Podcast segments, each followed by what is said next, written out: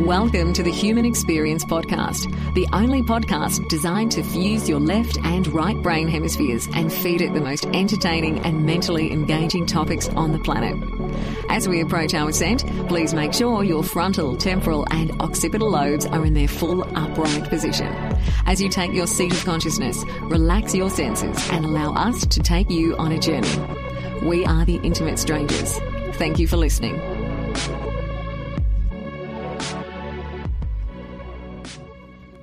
Welcome to another episode of the Human Experience Live Show. My guest for today is Dr. Peter Sjöstedt.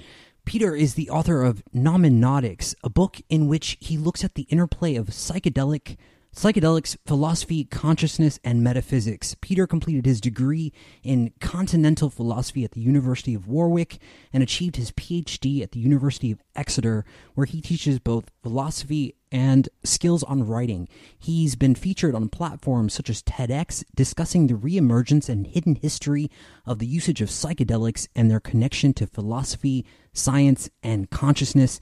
Peter, it's a pleasure to have you on the show. Thank you for making the time. Welcome to HXP. Thank you very much, Xavier. It's a pleasure to be here. So I'm looking Peter, forward to the chat. So Peter, you know, let's let's kick this off by credentialing the conversation a little bit. Tell us about your education and you know how you got into this work. Okay, well, um, I sp- well, I've, as a child, I was always known as a sort of little philosopher. So I suppose that's always been part of my um, character. But um, I guess, well, when I was about 17, I wanted to do um, Eastern philosophy because my father had a book on uh, Jnana Yoga. But at the time in Britain, that was uh, didn't exist as a degree. So I did uh, Western philosophy instead. And um, got into, especially got heavily into certain German philosophers like Kant and uh, Nietzsche and um, and then later on in London, I um, started teaching um, philosophy uh, in a college there in South Kensington in London, and um, the college roped me into teaching the philosophy of religion and theology, and that's that wasn't really uh, my thing at the time, but I um, I thought, okay, why not? And um, part of that included William James and his book his great book of 1902 called The Varieties of Religious Experience, wherein he talks about um, mystical states induced by chemicals such as nitrous oxide and ether. Hmm. And um, and so I thought, okay, this is interesting uh, stuff, and uh, I, you know, was quite alien to me. But then, co- concurrent to that, I um, was walking along these fields in Cornwall, and uh, and my brother, who was a sort of amateur mycologist, said, "Look, Peter, I think these are magic mushrooms there." So um, and there, there were you know quite a few. I mean, like you know, hundred. Never found it that many again in one place. But anyway, I picked them, dried them, sort of checked out that they were not poisonous or whatever, and uh, tried them, and it sort of changed my world. It just sort of made me realize the power of the human mind. And then when I went to see the philosophic literature, especially philosophy of mind on it, um, there just wasn't that much. So I thought, um, relatively speaking, so I thought I'd, uh, you know, uh, have a have a stab at it myself, and that's why I wrote Noumenautics, sort of, you know, just just um, sort of combining philosophy and psychedelics in a way, and um, I'm still I'm still uh, sort of involved with that whole project. Hmm, yeah, I mean, what does Noumenautics mean? What does it What does that mean exactly? well, it's a word I made up. So, um, but what it means to me, it's a combination of the word noumena and the word psychonaut. So the word noumena comes from the German philosopher Immanuel Kant. He divided the reality into phenomena, which is the world we see around us in terms of time and space and causality and so on, and noumena, which means the world in itself, the world as it really exists without our human um, filter, as it were. Mm-hmm. And um, so it's a combination of that because you know, it's intimating in the book that you're getting a glimpse of noumena. You, you perhaps you're not merely hallucinating; you're sort of getting a glimpse of the of, of reality in itself. And at the same time, it's based on um, the word psychonaut, which comes from another German philosopher called Ernst Jünger. He uh, coined that in 1970. Uh, Jünger was a friend of Albert Hofmann, who invented or discovered LSD. Sure. In fact, in fact, in um, Albert Hofmann's book LSD, My Problem Child, he he devotes a whole chapter to Ernst Jünger. But anyway, so so Jünger comes up with this uh, term psychonaut, which basically means an explorer of the mind via chemicals. So the book is a combination, really, of that exploration, but also with a touch, well, more than a touch of uh, philosophy. Huh. Okay. So, you know, let's break this down a little bit. Eh, when we're defining, when we're looking at consciousness, how how do we define what consciousness is? Ah, well, that's you know that's a huge question, as you know, and um, I I um in the PhD I, I completed quite recently. I, have got a chapter devoted to that question. Really, I prefer the word sentience, which is an umbrella term, which includes consciousness, but is more than consciousness. So for me, consciousness is um, opposed to subconsciousness, but both of those are, are, forms of sentience.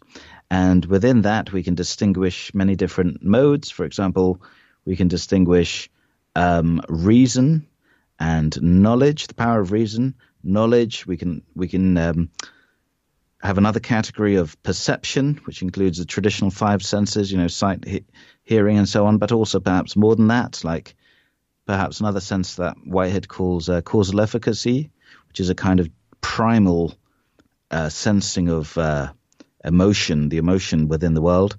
Hmm. Um, we can also talk about other forms such as the speed of consciousness, the duration of the um, present, mm-hmm. uh, the specious present as it's known. We can talk about um, memory, imagination, and then we can subdivide that into uh, dreams and hypnagogia, sure, uh, mystical states. I mean, it's yeah, it's it's there are many many elements that make up what what we can call sentience, but I think you can at least list it, enumerate it. One way that I like to think about it as well, more generally, is from Bertrand Russell, and he says. Um, the mind is that which we know without inference, right? So what that really means is we we know the physical objects around us by inference. You know, we mm-hmm. see the colors and whatever, and we infer that those colors and tastes and whatever were caused by external objects. But our consciousness itself, you know, our, the the colors we have, the qualia as it's known, the experience, that we don't infer. That's directly known by us. So that's that's a quite quite useful distinction, I find. So I mean, I mean, surely this aspect of sentience puts us you know, at the top of the species. Uh, I mean, versus pre-hominid apes or something like that, sort of rummaging around for you know, these hallucinogenic mushrooms. You know, they this these shrooms affects us differently than these other species. I mean, would you assume that? Presume that? Um, it's I, I, would assume that, yeah, but at, at, the same time, it's hard to know what it's like to be in other species. I mean, they did this really interesting experiment last year where they gave MDMA to an octopus, and we don't know what it was like to be an octopus on ecstasy. However, you know, ecstasy used to be known as empathy, and the behavior of the octopods was quite strange because they started getting very cuddly and, you know, sort of seemingly empathetic. So it seemed to affect them in the same way, even though the, you know the octopus brain is very, very distinct from our human brains. So, um, but you know, uh, these things. I mean, human neuroscience is, is still in its infancy, and the neuroscience of other creatures even more so. I mean, it's my personal belief that sentience is not. You don't necessarily need a brain to have sentience. And uh, again, this was my, what my doctorate was on, something called panpsychism, mm-hmm. which is the view that sentience exists throughout nature, but in different degrees, just like the complexity of matter exists throughout nature, but in different degrees of complexity. So I, would say there's a basic form of sentience, perhaps not consciousness, but something more like akin to subconsciousness, even in plants, but going down all the way down.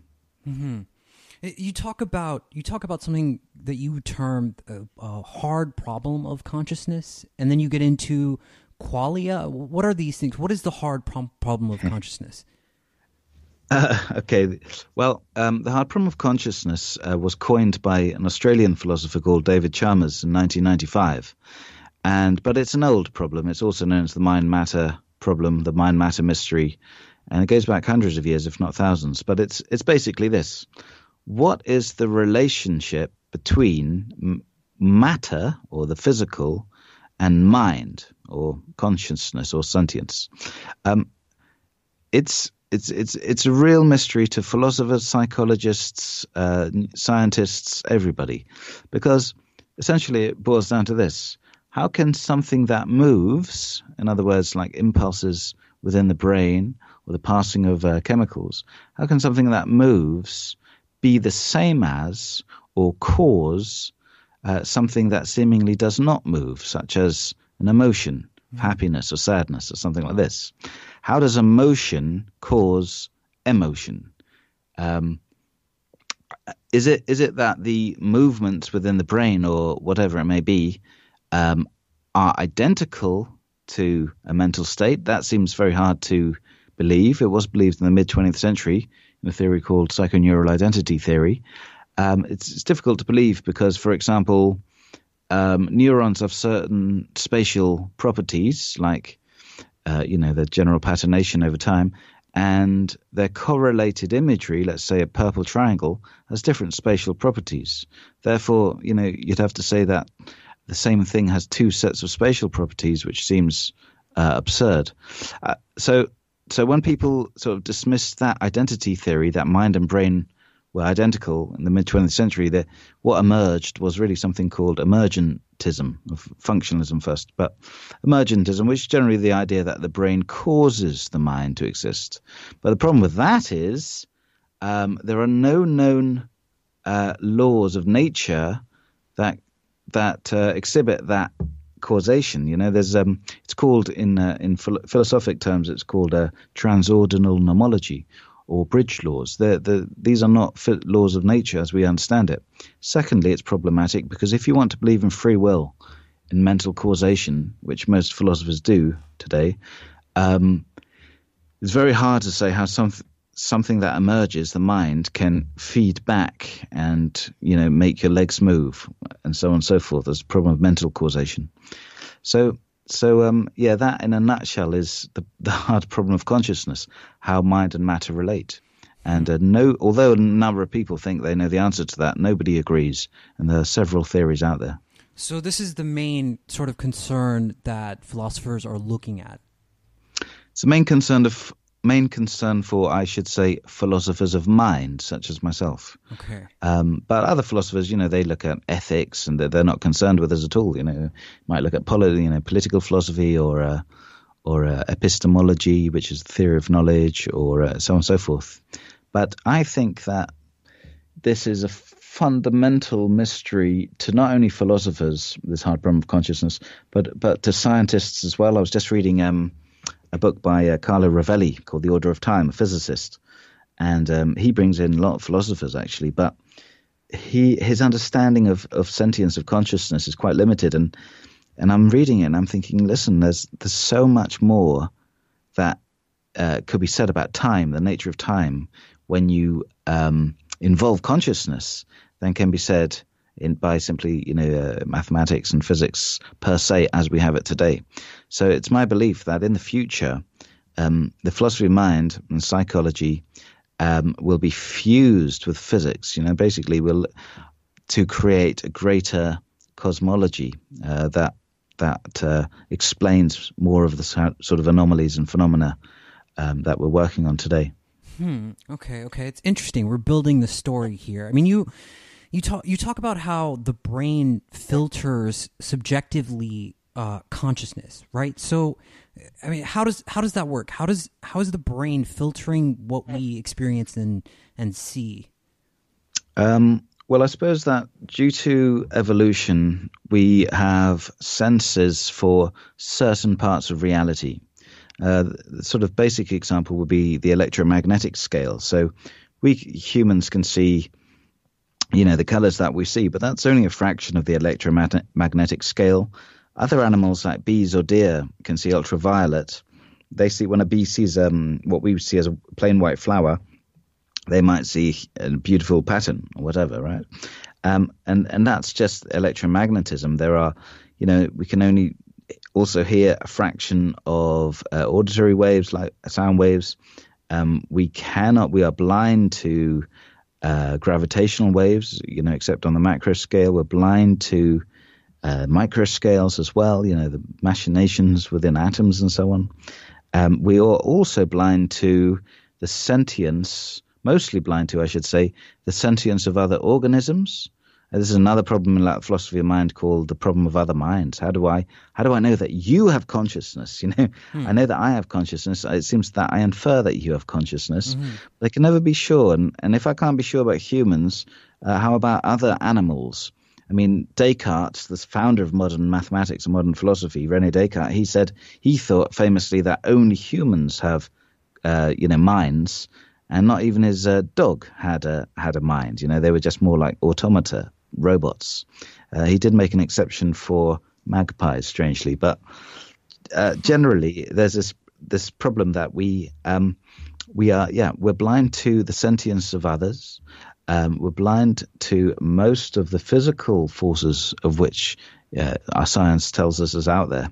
So we are very, very, and why are we? Because, well, for example, Henri Bergson, French philosopher, he said, um, you know, we've only evolved to to perceive that which is of practical utility to us, practical use to us.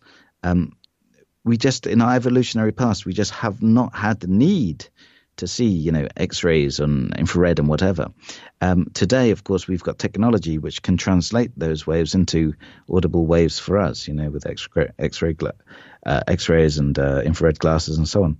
Um, but but um, it's quite clear that we are yeah filtering the world um, according to our needs, and um, perhaps it's the case that we are simply not equipped to understand reality um, as it really is. But uh, at the same time, we seem to be making some headway and um, understanding more and more about what's out there. Mm-hmm. yeah, and this this is where psychedelics kind of come in, right? Because they yeah. change those filters. They allow us to see this this other realm, whether we're entering it or or something else, or whether it's you know sort of removing this filter that we've got sort of set up in our our paradigms, our belief systems. And you you talk about how you know, psychedelics are reemerging into mainstream culture, but but also you talk about how much it's influenced the philosophy of our past. So so let's get into modern mm. modern philosophy now where it is, but also how we got to to the place we're at now. Because you talk about Plato drinking ergot, which is the precursor to LSD, and there, there are. It seems that there are more and more of these experiences that are denoting this sort of I don't know this pres- presence of psychedelics throughout human history. Yeah, no, it's quite a quite a quite a fascinating um, line of inquiry, really. So Albert Hofmann, whom I mentioned, who discovered LSD, he he wrote a text saying that he believed that. Well, let me go back. So in ancient Greece, uh, two and a half thousand years ago or so, um, there was this religious festival known as the Eleusinian Mysteries. And uh, these were held, there was a greater and a lesser mystery, but these were held once a year. And ed- everyone who could speak Greek was allowed to partake of this. And ultimately, it involved taking a potion of a specific dose after one has fasted, and then going into this darkened temple. And um, but one was forbidden to speak about it. And um, however,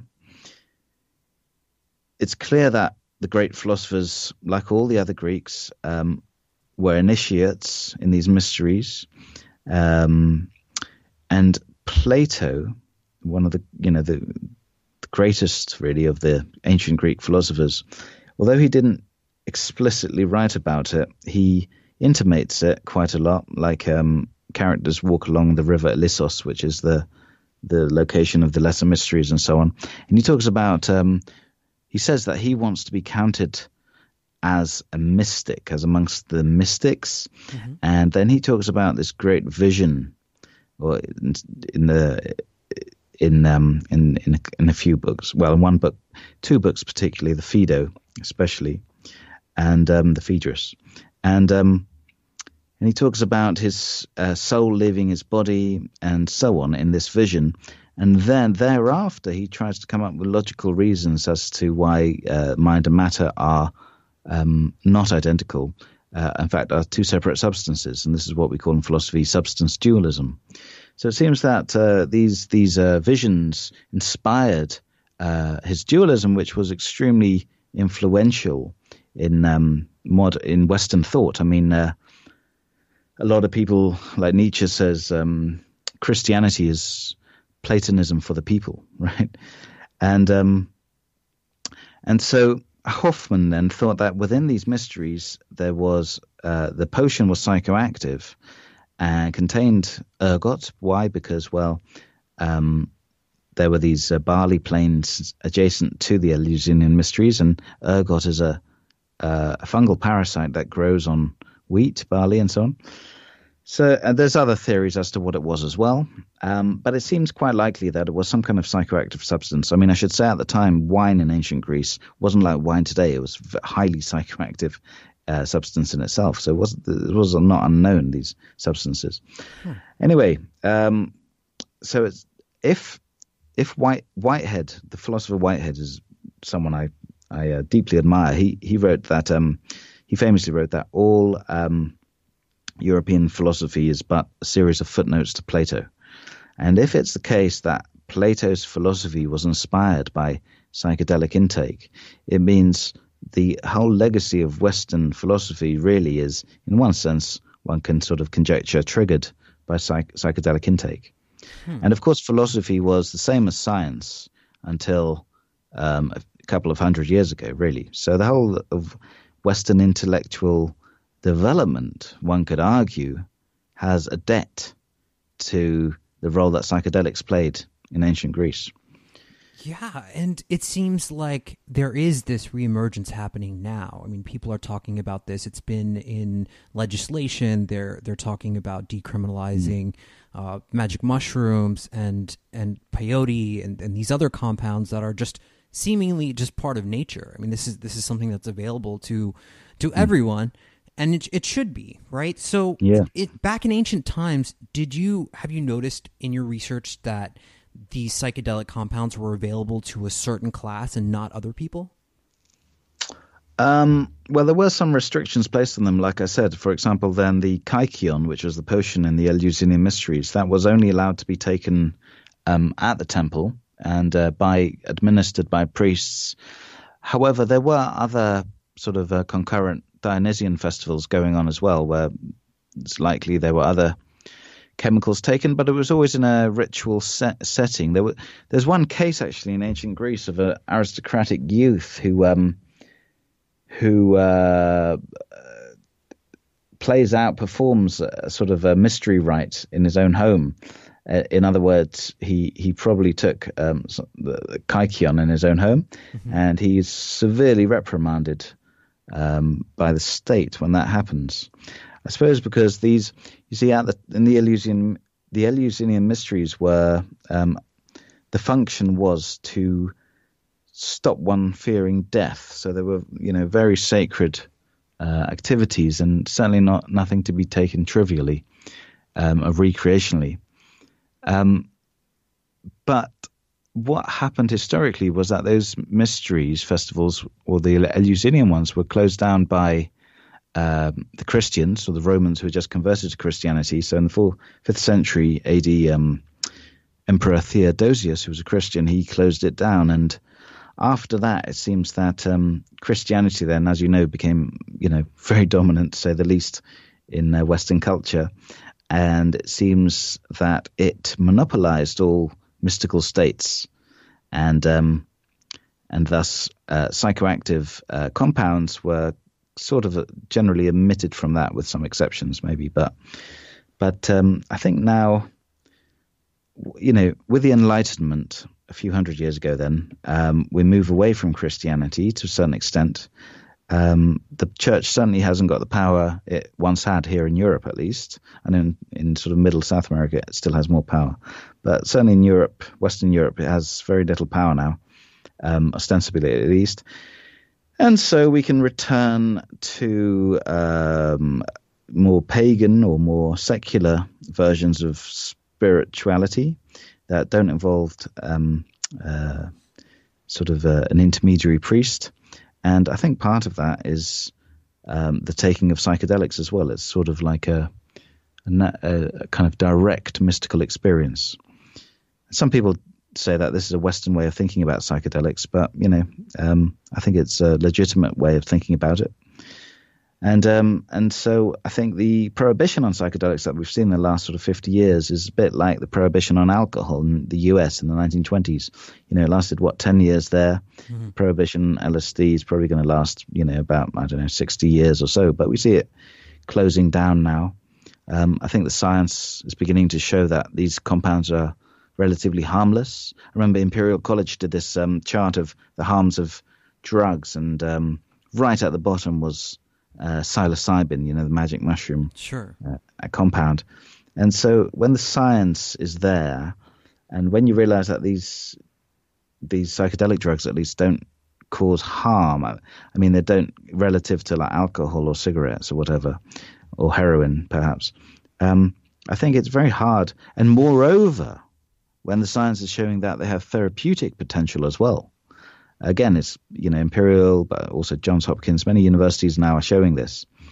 Um, it's it's very hard to maintain a line that psychedelics are somehow uh, immoral or should be you know kept criminal or or um, or even taken lightly. I mean, um, there's just the science and reason and history is just not on the side of these prohibitionists.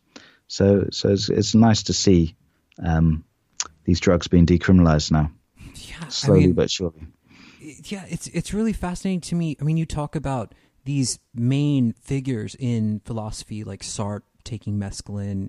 You talk mm. about uh, Carl Jung, Einstein. I mean, uh, and then you connect it to you know some of the greatest thinking that that's ever occurred into psychedelics. I mean, is this something that should surprise us? Should we be surprised that psychedelics are kind of removing this filter? reality filter so that we can access this sort of mystical higher knowledge? I think it surprises many how um, some of the greatest thinkers um, were experimenting with these drugs. I mean, um, the first sci- scientific psychonaut, as I call him, was uh, the local local man, uh, Sir Humphrey Davy, who was a chemical philosopher. We'd call him a chemist today. But in 1799, he was experimenting heavily with nitrous oxide, laughing gas, and um, he was taking he was taking a, you know a lot of it in 1799 to the to the extent where he on Boxing Day 1799 he stepped into a uh, an airtight box like a TARDIS and inhaled 160 pints of the gas. and as he stepped out, he took another 40 pints just to be sure, you know. And then he said, and then he, you know, the, the fascinating thing is, and this is this is all reported in his book of 1800 and his notebooks of the time.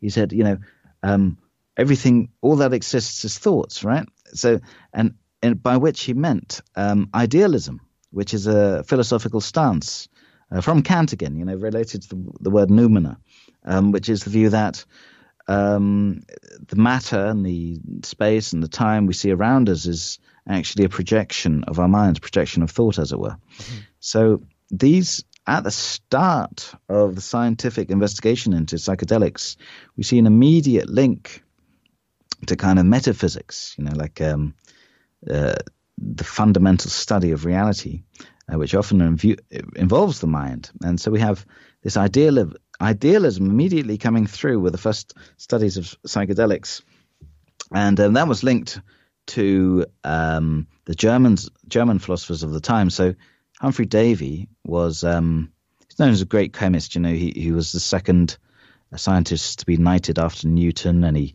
discovered barium and a number of other elements, and he invented the miner's safety helmet and uh, safety lamp, sorry, and, and and so on. But um, he uh, he was friends with Coleridge, with the poet Coleridge, Wordsworth, De Quincey to some extent, um, Robert Southey, the poet laureate, and uh, many of these were, most of these, in fact, all of these were very much interested in the German idealism current at the time, you know, especially Kant's transcendental uh, idealism. So we see that, but academic philosophy in England, at least, doesn't become idealist for another 70 years in the 1870s with people like McTaggart and Green and, and Bradley and people like that. So um, it seems that the psychedelic is a, sort of can offer a direct experience of what can later intellectually be understood. But um, I think there's a good case to bring them bring them back together again. So um, it's I, th- I think psychedelics are a great tool to augment metaphysics and the philosophy of mind. I mean, how can you really study the philosophy of mind without exploring, you know, the great vast realms of the mind? It just seems like, uh, you know, being a traveler but staying in one state. You know, something like this. Yeah, I mean, but don't you think you know haven't we all had those experiences that seem to make sense under some sort of compound but later you know in sobriety mm-hmm. it's like what was i thinking i mean i was out of my mind i was out of my head how could i be thinking that no well for sure psychedelics also induce uh, hallucinations. I mean i've i've seen an octopus turn into a town for example and i'm not saying that has any veridical value. Um, but that's not to say that it's all hallucinations. So I think the first thing one should um, keep in mind is that, as we were saying before, you know, the, mi- the mind is a filter, or perception is a filter of reality, which means that the world we see around us all the time and our prosaic common consciousness, our consensus world, that is, in a way, a hallucination itself. And um, when we take, I mean, psychedelic experiences there's not one there's not one thing you know it's so vast in itself there are so many varieties of psychedelic experience uh, to be mapped but certain varieties then i think might yield a more objective uh, perception upon the world for example um, the distortion of time um, there's no reason why the our present, like the specious present, should be the duration it is. Uh, there's no reason that we should perceive time um, at the same speed or the rhythm uh, that we always do. In fact, again, again, this guy, this physicist Rovelli, I was reading the, his book because he said that um, it was his experience of LSD and the distortions of time that it produced that made him wonder, well, what is time? You know, is our ordinary understanding of time correct, and um, in his book, he says, no, it's actually our not common intuition of space and time is completely wrong. It's just a very human, all too human vision. So, could it be that uh, psychedelics actually break this uh, consensus hallucination um, and give us greater direct insights into the nature of reality? I think in certain cases, but not all cases, this can happen. Hmm. Yeah, I mean, wasn't it Einstein who said reality is merely an illusion, albeit uh, a persistent one? Um, yeah, I believe so. Yeah, I mean, I believe so. So, so I mean, what what's happening in this state where you know, let's say you're drinking ayahuasca and you're you're moving through this, I don't know, this hallucin hallucinogenic reality space hmm. where you're you're sort of collecting information that wouldn't be available to you unless you were on this compound, on this drug. Mm. How is that occurring? Well, um, the active ingredient in ayahuasca is DMT, dimethyltryptamine, and um, I was I recently read and reviewed a book called Alien Information Theory, which um, concerns how DMT and its relationship to space. So one thing um, that numerous DMT reports uh, show is this this this vision of hyperspace, and by hyperspace is meant more than three dimensions of space. So, um, could this again be not a mere hallucination, but a veridical perception? Why do I say that? Surely space is only three dimensional, right? And and time might be the fourth dimension, as Minkowski and Einstein say. Mm-hmm. Well, um, if you go back into the history of of uh, you know dimensional space, you'll see that Kant again first in 1747 his very first publication said you know the fact that space has three dimensions seems completely arbitrary and its investigation is uh, one of the greatest things that that mankind can do. Um, in 1854 a mathematician called riemann Bernhard riemann he showed that assuming that there are more than three dimensions of space does not lead to contradiction and paradox as people have assumed, but can create very coherent uh, geometries. And Euclid was wrong about, uh, you know, the fifth fifth postulate that parallel lines uh, never meet, and and then this continued, and Einstein adopted Riemann's mathematics to understand space and time, or space time as it became known. Um, a guy called Kaluza, he uh, wrote a paper showing, uh, wrote a paper and sent it to Einstein, showing that um, if we assume an extra, a fourth dimension of space, um, the Einstein's theories of relativity cohere with the theories of electromagnetism, Maxwell's, and um, Einstein accepted this. And then quantum physics came along, and people didn't think about these extra spatial dimensions directly for a while. But then in the 80s, you had string theory, which said, okay, if we accept that um, there are 10 dimensions, then we can bring together uh, Einstein's relativity with quantum physics, which famously don't cohere. And then M theory in the 90s said that actually it's 11 dimensions. And, and uh, people are still working on this. So it's a sort of a hypothesis that hasn't yet been proved, but if it were right, it would explain um, uh, the coherence. So many mathematicians and physicists really believe in these extra dimensions, but of course we can't see them because, again, we've evolved. Um, you know, we project the three dimensions of space. Some people might be able to see more than three dimensions. This is an interesting question. Charles Hinton wrote books on how to develop that visualization.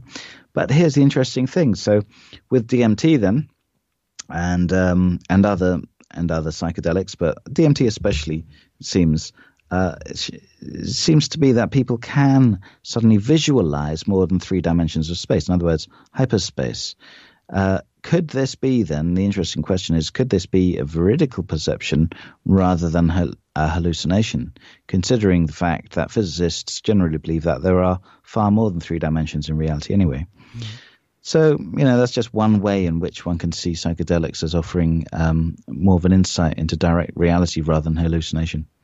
You know, Peter, I, I, really enjoy your work because it sort of connects these parallels. I mean, I, I never would think that these ancient philosophers were using mescaline or any of these things that you've detailed. Um, but, you know, I, what I want to ask is do you feel or believe that there could be a type of war on consciousness because of how hidden this is in our society? Um, hmm, that's an interesting question. I mean, there, first of all, I'd say this: that there was there was a sort of war on consciousness in the 20th century because um, a lot of people just didn't like it because it did not fit in with established theories. So you had um, theory, you know, like ra- crazy theories in retrospect, like eliminativism, which said that consciousness didn't even exist, or behaviorism, which said consciousness didn't really exist; it was simply, uh, you know, like a word like happiness simply referred to smiling or laughing or something like this. All of these theories led to horrible paradoxes, though, and and of course are very contrary to common sense. So that war on consciousness um, was fought, and it seems that consciousness won hmm. with the uh, hard problem of consciousness, coined as such in, the, in 1995, as I mentioned. Um, could there be a, a, war on consciousness with regard to psychedelics? Um, quite possibly, yeah, because I think that psychedelics stop, sort of impede certain conservative ways of thinking. Um, you know that there must be an order and things must be structured in a traditional way and so on. They sort of um, allow for very creative thinking, and they also allow for a real um, objective viewpoint of the ideology in which one lives. Um, the Nobel laureate Octavio Paz wrote about this actually in terms of moral ideology. He said, and, and with regard to Nietzsche, he said psychedelics um, destroy this moral ideology. They, they make it a farce. Um, they uh, they make it seem completely absurd. Now, there, what morality is is a is a is a completely different question. But if we take it in that sense, then of course there will be many people who want to maintain a certain ideology or a certain morality or a certain political way of thinking, um, who would see a mass kind of um, intake of psychedelics as you know very threatening, hmm. and um, you know this also, of course, the church. Like I said, if the church had a monopoly on spiritualism hmm. or metaphysics, and then suddenly people said, you know what, we don't need we don't need you. Uh, we can go directly to the source, as it were. Um, that would be a threat as well. And then you see a sort of a sort of co- coalition between conservatism and the church, which is basically Catholicism is that already, you know. But um, I could certainly see a big attack against psychedelic consciousness were it to become too prevalent as as happened in the 60s. Um, I think another factor, though, today is that we are, unlike the six. Well, no, that's not true. Another factor today is um, people are pushing the therapeutic medicinal value of um, psychedelics, and so it's very hard to maintain morality uh, and be against therapy. Mm-hmm. So it's really hard to predict which way this will go. Yeah, no, but at the moment, it's it's becoming liberalized, obviously. Yeah, I'm I'm really glad that you mentioned the therapeutic aspect of this because something that I bump into a lot is a person that is in a situation where Western medicine has you know all but failed them. They they mm. they just you know they there's no direction for them to go. They've tried every antipsychotic medication that there is, and nothing seems to connect or work for them. And mm. so, you know, a, a story that that I encounter quite often now. It's it's it's no longer surprising. Is someone who is making a push towards going down to Peru and drinking, uh, having a session with ayahuasca, and then you know, and then someone who actually goes and and goes there has this session with a shaman.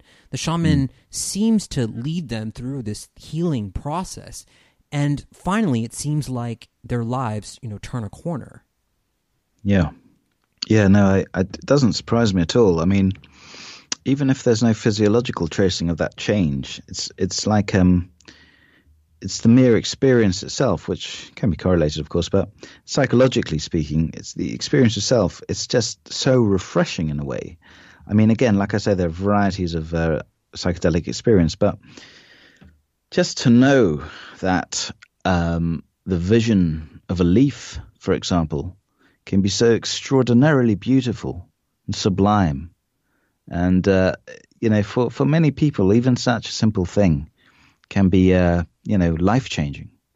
To see, to see how powerful aesthetics can be, you know, how, how much the beautiful can be appreciated um, is, is a life changing thing. I remember when I first took psilocybin from uh, Liberty Caps.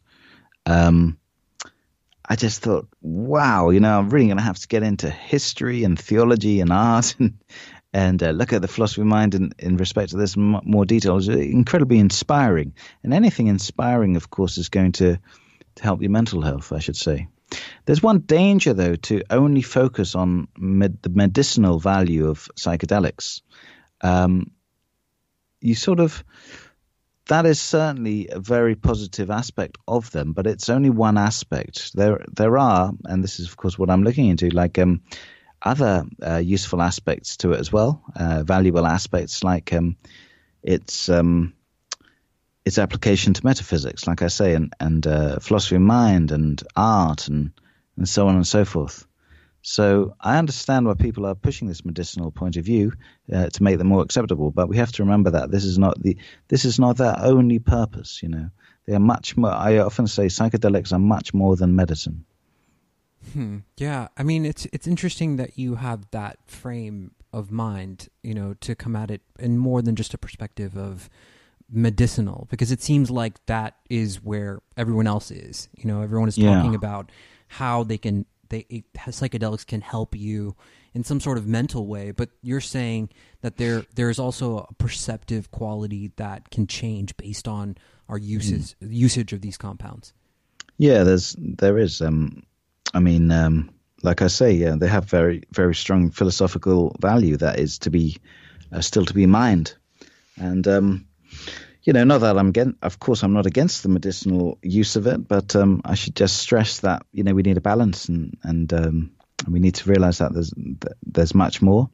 And also, I should add as well, you know, in, in, in, limited cases, psychedelics can actually cause psychological damage. um, not physically, not physiologically, but mentally. I mean, um, I have met some people who have been scarred uh, by their sort of hell-like gothic experiences, mm-hmm. which I've also had, but they didn't affect me. I thought they were just kind of cool, you know. But um, some people, especially if if you've been inculcated into like a religious family and you believe that there's there really is a hell or demons and think you know this this kind of a dark stuff if you really if you've been brought up that way and then you actually see it and you have uh, what william james calls a noetic experience where you think it's real as it were um, this of course can cause a lot of uh, psychological damage but i should stress that is rare. And of course alcohol can cause that as well. I mean okay not not as in, in such a dark way but it's much more harmful on average. Overall, psychedelics are very beneficial, but one has to one has to be a bit careful to balance it. So a, a person should be aware of their own sort of mental agency and yeah. and know you know what their limits are and and I mean experimentation. And you you t- you talk about how you know even in ancient times the state regarded doing it outside of a ritual context as you know a breach of some sort of agreement that that was mm. you know necessary. You know, so well, go ahead. Yeah, no, I mean they are very powerful um, tools. You know, they they they should be handled with respect and not fear, but I should say respect. They're not party, they're not party drugs. You know, like cocaine. Um, psychedelics are are you know imagine if i mean i sometimes i say it like this imagine if someone offered you a pill and said listen if you take this pill you'll have a mystical experience like the great mystics of, eight, of past ages you know you wouldn't take that when you are, you know shouldn't take that really, at least when you're going to a party or traveling on a bus or something like this. You know, you should, I think one should treat it with a lot of respect um, because of their power um, and their unexpected, the unexpected phenomena that can occur when taking them. So, um, so I always caution respect, not fear, but respect uh, for for these for these compounds. Yeah, no doubt. I mean, it it seems like it would be necessary to have a ritualized you know, context to using these compounds and a reverence. Uh, yeah, I mean, I mean, think I certainly think a ritualized content content context sorry, is um, is advisable for probably most people. However, there's also, I mean, to balance that, even there's a lot of people say that you know um, taken in darkness by oneself after you know not the first time obviously but you know one one one is accustomed to them that is the greatest experience you need complete kind of um, stoppage of all um, external perception so that you can focus you know on the uh, inner workings as it were i mean i, I always think that uh, psychedelics with eyes closed is much more sublime and epic than psychedelics with eyes open. You know, you, with eyes open, you can see you know, plants, you know, sort of waving about and walls fluctuating and and uh, so on and so forth. But eyes closed, I mean, wow, the thing, the things that can come to you with eyes closed alone. In other words, without interference from the outside, as it were. It's just so can be so phenomenal. I mean, I I've experienced sort of traveling through galaxies seeing the most amazing crystalline sort of uh, giant spaceships which somehow seemed sentient um, traveling through these strange glass escalators in a, an alien world and and uh, seeing multicolored vortexes. I, I mean, it's just a lot of people. I say this because a number of people who have never tried psychedelics think it's just sort of pretty kaleidoscopic colors, you know, as you see in certain '60s films. But it's so much more than that. You know, it's it's very, it can be. It's sometimes I see. Um, I remember one phase, as it were, of a session where I just saw every now and again I suddenly saw like a pang of the most beautiful form, you know, object.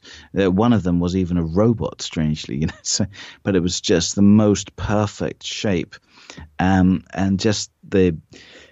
Also, I mean the the emotions and feelings that can accompany that. You know, you can have uh, feelings that you've never had before. Uh, that you can't really describe as feelings. You get this fusion of a perception and a conception at the same time. Um, like I said, possibly uh, seeing space angled to a right angle to the three um, dimensions we we already know. Um, communicate, seemingly communicating with other beings um, that are not of this world. I mean, all of these things happen, but I think happen much more easily with eyes closed. So, so, so, so there's a little um, kind of um, advert for doing it alone, as it were. okay, fair enough. I mean, yeah, Peter, I wanted to ask you what your concept of God was. I mean, when we talk about these connotations of these unperceived perceivable realities like that can only be accessed through these compounds. You know, what is what is your perception of, of God, and how has that changed after after the usage of these compounds? Hmm. Yeah. Well, I'm I'm still in conflict about about that guy actually because, okay. um, so I was I'm half Swedish, half British, and both those countries are very secular, really. Even though we've got the Church of England here, um, very secular countries, and um, I was sort of de facto brought up as an atheist. I was never told that atheism is true. It's just that you know, obviously, the church is wrong. um, and then, and then to add to that, I started reading Nietzsche as a teenager, and Nietzsche famously said, you know, God is dead, and um, he goes beyond atheism and says, actually, not only is it absurd, it's actually a real danger to the human race, Christianity, and its morality. And I've got that sort of embedded within my psyche now, this sort of Nietzscheanism. At the same time, I, um, you know, like I said, I'm I'm a I'm a big reader of Alfred North Whitehead, who died in 1947, and he had a sort of new conception of God, um, which instigated something known as process theology, which is based in started off in California, really, in Claremont, where I was a few months ago, and um, his form of God is not really the Christian form, although process theology sort of made it Christian again. Um, it's a kind of a pantheistic God in a way. Um, and I'm more sympathetic to that. Or I'm more sympathetic to Spinoza's God. You know, Spinoza said nature is God. So if you're going to call it, if you're going to call God nature, fair enough. But the real question is, I think, is there, could there be an overall, uh, a sort of overarching sentience um, which is the universe, which transcends the universe. Mm-hmm. I, I, um, I mean, certainly, certain psychedelic experiences tend to push one in that that direction. Um, you can call it the Godhead, you can call it the Absolute. Uh, there's many names for it, and I've had, I haven't quite had a full on experience of that, but um, hmm. so quite close. Um, but uh, the problem with the word God is it's got all these connotations, hasn't it, to you know the religions and whatever, sure. all of which I think are quite quite wrong. Although I'm not sure about that, of course. But you know, in my experience, at least, they haven't shown any real strong reasons for believing in them. So uh, yeah, I'm just going to stay agnostic on that. okay, understood. I mean, it, it's it's interesting to me this idea and pursuing it. I mean, it, it's almost as if you know that there's this pursuit you're pushing the edge of of madness to you know get this idea glimpse of of divinity taste the divine to mm. you know I, I don't know to to have this direct mystical experience of of god or what you think may be god mm. um you know i want to get into we're we're about to close up here but i, I want to talk about synchronicity and Carl Jung and his his and he coined the word. Yeah. What what is your understanding of synchronicity and what did what did Carl mean with when he talked about that? Um, well, I must admit, I'm not a Jung scholar, and I, I don't really know that much about it. I mean, I would consider Jung more of a psychologist than a philosopher, so it's not really something sure. um, I can talk about. But as I understand it, it's, it's sort of it means um, uh, not merely coincidence, but that there is a higher purpose to what we experience as coincidences. Right. Um, I, again, I'm going to stay agnostic on that. I haven't. I, I can't claim that I know much about Jung, know enough about Jung at least to be able to pronounce anything on that. Um, I think that something related to it is true, though. I think there could be purposes or teloi, teloses, teloi, um, of which which um, we act upon, which um, which are overarching, as it were, but which we're not consciously aware of. I mean, a common example is simply the urge to uh, mate. You know, so um, although we see that from our perspective as just mere pleasure, um, there seems to be a species-wide telos directing us that way. And then the question is, could there be even higher uh, purposes that direct us, which we try to understand just in an individualistic sense, but actually um, uh, which exist on a higher level. I mean, we're going up to levels of God again now. I think there's possibilities for that, but at the same time, I'm Kantian to the extent that I think that we are like uh, insects trying to work out a game of chess. You know, we mm. can see the pieces, um, we can see them move, but we've got no idea that they are a game. no idea about the moves, the rules, and the techniques uh, that can be had, and the glory of victory and things like this. Um, so I think uh, I think such things like synchronicity and uh, higher teleology and so on and so forth, um, we, we, we humans, as of yet, uh, we're just not yet equipped to judge one way or the other. Although, of course, we can speculate, and of course, we can hope that uh, we will evolve, you know, into uh, into uh, greater greater beings in the future, which perhaps then have greater cognitions. Mm-hmm. Uh, this is part of uh, what in philosophy we call transhumanism. Sure. And posthumanism, the hope for greater, greater minds to understand, you know, the greater universe. Yeah, you know, I, the way that I've looked at it as is, is, that you know there's this sort of peephole of consciousness and this door of perception, and psychedelics seem to you know lift that that veil, as it were, just for a brief enough period where you're seeing behind the door for a little while. Yeah and but but then you know coming back to sort of quote unquote reality coming back to the state it's it's hard to retain that information it's hard to bring it back yeah. It's hard to believe some of it as well but you have to remember that you know like again william james said that under the one one of the four main marks of the mystical state was what he calls the noetic quality which is the the belief that what you are experiencing at the time is real, it's veridical, it relates to an objective existence, which is not mind dependent, not dependent on your own mind. And um, when you get out of that state, you lose that noetic quality, and then you judge things according to um, your own um, your your own epistemology, theory of knowledge, right? So so then you start thinking, well, well, that can't be true because you know God is not real or something like this.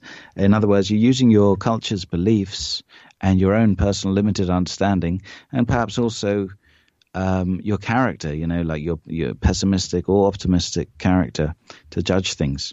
And uh, it seems that there's no real pure there's no real pure neutral state by which one can judge things really um, I think one thing one should always be aware of, though, is how our human knowledge and science is continuously changing, continuously getting getting closer and closer. It seems, although there could be paradigm shifts, of course, blah blah. But um, you know, to think that our present state of knowledge is complete, is final, mm-hmm. is absurd, of course. And um, this is in philosophy, this is known as uh, pessimistic induction. You know, the fact that in the past we've always been wrong sort of mm. should give us a warning that today what we think is right is actually probably completely wrong as well. And when you look at the latest uh, findings in in science, you know, I mean, much of this is appears as more magical than any magic of the 19th century, mm-hmm. but it turns out to be quite valid. And all, all a lot of the sort of uh, you know hardcore beliefs of the past are just today's shadows of ignorance. So um, so uh, that's why I like Whitehead in a way. He's a speculative metaphysician, and he says um, we can explain these things if we assume this, that, and the other, although that's quite radical. But we have to understand that um, whatever the truth is, um, it's going to be compl- very, very radical. Mm. I mean, the hard problem of consciousness, whatever the solution to that is, it's going to be extreme. It's going to be something that no one today would probably believe, or very few people would believe. Sure. Um, and so, you know, with that in mind, uh, one can, I think, one can start taking the experiences of psychedelics a little more seriously, at least in their creative aspects, you know, and the fact that they can um, lead to creative thought further speculations, and in the fact that they can make one connect concepts that are usually completely distinct. So in that in that creative aspect alone, they are valuable tools for the progress of mankind. Absolutely, I I love that. I love that to wrap this up with Peter. Um, thank you so much for your time, and where can where can people find your work? Um, well, I've got a website called uh, philosopher.eu. Um, my Twitter handle is Peter Sjöstedt H. I've got a f- big uh, philosophy Facebook group called Ontologistics. That's also a YouTube channel. Mm-hmm. Um, if you want to find me in real life, I'm a research fellow at Exeter University. And um, at Exeter University, you might be interested to hear, I'm actually, uh, me, me, and some others um, are organizing a philosophy of psychedelics conference hmm. In uh, April 2020. It should be, I think it's the first ever conference on the philosophy of psychedelics and um, it's gonna be it's gonna be epic. It's gonna be great, and uh, we're we're we're, we're, planning it now. Um, so uh, spread the word. Yeah, man, it sounds great. And the book is called Noumenautics. My guest, Dr. Peter Sjöstedt H. Had some Correct. trouble with the name. Finally got it. Uh, Peter, thank you so much for your time. Guys, we're going to get out of here. We will be back next week for another live broadcast for you guys. Uh, if you're not subscribed to us on YouTube, please search for the Human Experience Podcast. Make sure you subscribe to us. Click the bell so you get notified when we go live. If you're listening to this on the podcast version, go over to iTunes, leave us a review, positive or negative, whatever you think about the show. It helps us stay relevant. One of the common themes that I'm getting for many of you that find the show is that you wonder where we've been, how you didn't discover us earlier. So we would really appreciate that. Thank you guys so much for listening. We're going to see you next week.